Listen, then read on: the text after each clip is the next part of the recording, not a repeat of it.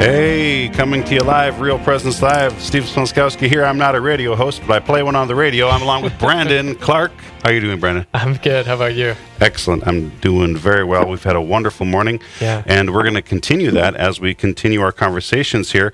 We're going to talk with Father William DeCrans. Good morning, Father. Good morning. How are you doing? We're doing excellent. Thanks for being with us. We appreciate it. Well, thank you. So let's talk about your story a little bit here.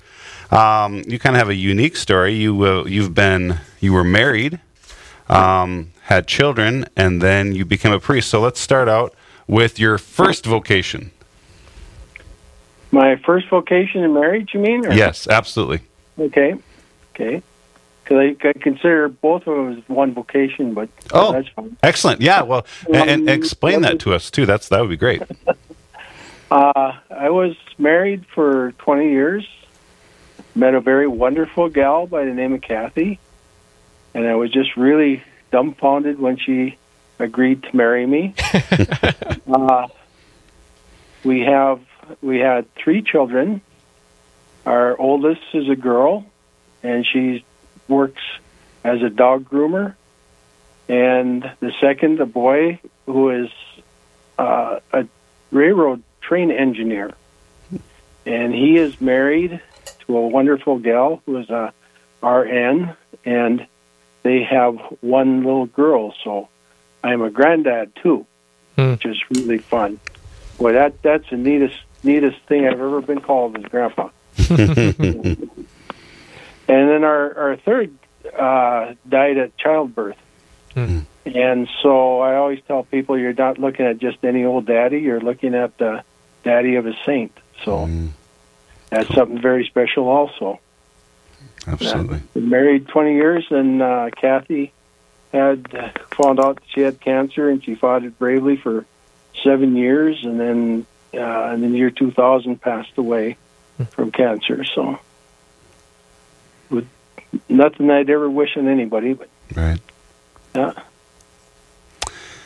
And so, as as you did, you have a conversation about what you would do with Kathy after she passed away? Is there is there a story there that did you have a conversation that kind of set you up for the rest of your your journey here, or or how was that uh, how'd that conversation go? I don't think we had a conversation about what I would do myself. Uh, we talked about uh, what the kids, you know, and uh, things like that. Uh, one of the things that, that me and Kathy always talked about, married, was that when we got retired someday, that we would go traveling and camping and things like that that we love to do, and that. But then when uh, you become single, it's really not the same as as when you have somebody to go with and that. Right. Um, she, my children were in, in high school when she passed, a senior and a, a sophomore, and so my first vocation afterwards was to see them through high school and get them into their college and things like that. So that was very that was important mm-hmm. right after she died. So And so I wasn't looking down the road too long right when when she passed. So yeah. a couple of years later that I started. So So, so when when did this idea of the priesthood come up? Was this something that was just kind of a lingering thought in the back of your head, or was this something you thought about before you were were married as a, a young man? well, uh, the, the the priesthood isn't foreign in my family. I, my mother's brother was a priest in, out in uh, Bismarck diocese for all his life. Um, my brother is a priest for the Crookston diocese, and he's retired now. And then also my oldest sister is a member of the Presentation Sisters in, in Fargo there. So the priesthood isn't something foreign in my family. Um, I don't know when when my son was about ready to graduate from high school. Must have been about a month before he graduated or whatever. And that I was just sitting around, and I don't I don't know why, but all of a sudden it just dawned on me that hey, I'm going to be all by myself next next fall. And uh, I think that started the process. And so there was a lot of things I start I thought about. Um, I worked in electronics. I worked in the hospital in, in Fargo in electronics as a biomed tech, and for a number of years, and it was something that I enjoyed. Uh, it was good work. I enjoyed doing it.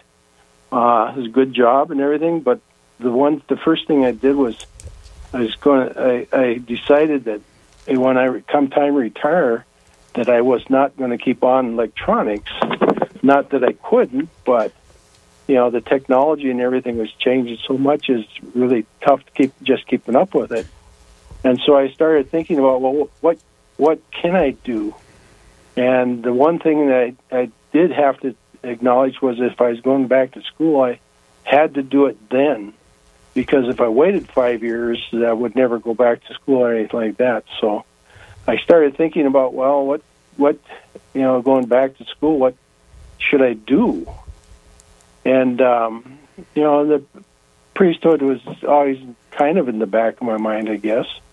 Uh, I grew up in a very uh, strong faith Catholic family. I have uh, six brothers and six sisters, and um, me and my wife, Kathy, was a Catholic, and the both of us were, you know, there was no doubt, you know, in, in our marriage that God was included in all that. So Hmm. I, it just kind of started developing that. So I just kind of started praying and asking the good Lord what what I should do, and um, and you know if the priesthood was was something, then help me to to open the door so I can walk through, kind of, and um, you know just kind kind of that that and you know and just kind of I don't know a lot of soul searching and a lot of um, and one one thing that it, that kind of did uh, affect my decision was that you know what like I said was wondering what I was going to do for for the rest of my life and and we are we are short of priests you know and we need priests and um, it it really appealed to me to be able to you know just be there for the people to bring the, the sacraments to the people and this is something I could do for Right. as long as long as possible and and that that kind of appealed to me that I you know to to be able to serve people and that is maybe it was worth a try so Yeah. Yeah. Absolutely. If you just joined us, we're visiting with Father William DeCrans. He's the pastor of St. Joseph's Catholic Church in Ada, Minnesota, also St. William's Church in Valley City, and Holy Family in Halstad. Is that right? Twin Valley. Twin You know, Valley. Twin Valley not Valley City Sorry, I, I had Twin Valley written down. I said Valley City. How does that work? So, but uh, so Father DeCrans is giving us the story how he was actually married, raised two children. His wife Kathy passed away in 2000, and then um, he entered the priesthood. When were you ordained, Father? uh 2000 let's see 2008 2008. uh, December December 2008 so you're coming up on 11 years then. Yeah it was um snowstorm the next the next morning I was I was supposed to say my first mass at uh, St. Francis in Moorhead on Sunday morning, and it, the snowstorm was going all night, and uh, Father Krebs, who lived in South Moor- Moorhead, wasn't able to get to North Moorhead to the first mass because of the snow and all that. So And then you also mentioned, Father, uh, Father, that uh, you have a brother who is a priest. He's retired and he lives with you now. Is that correct? that's correct. Yep. And so, Yeah.